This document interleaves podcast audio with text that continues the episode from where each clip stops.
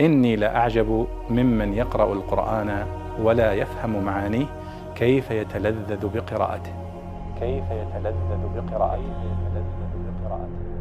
يقول الله سبحانه وتعالى وكذلك نري إبراهيم ملكوت السماوات والأرض وليكون من الموقنين.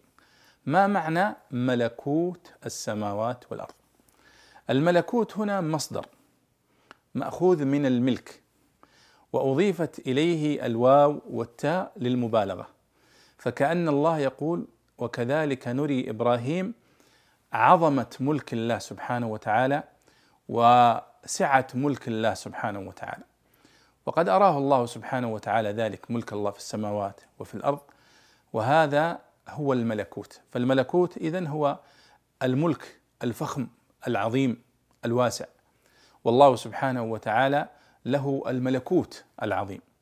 سبحانه وتعالى ولذلك لا يطلق ولا يوصف بأن له الملكوت إلا الله سبحانه وتعالى. وله الملك الواسع الذي لا ينازعه فيه أحد.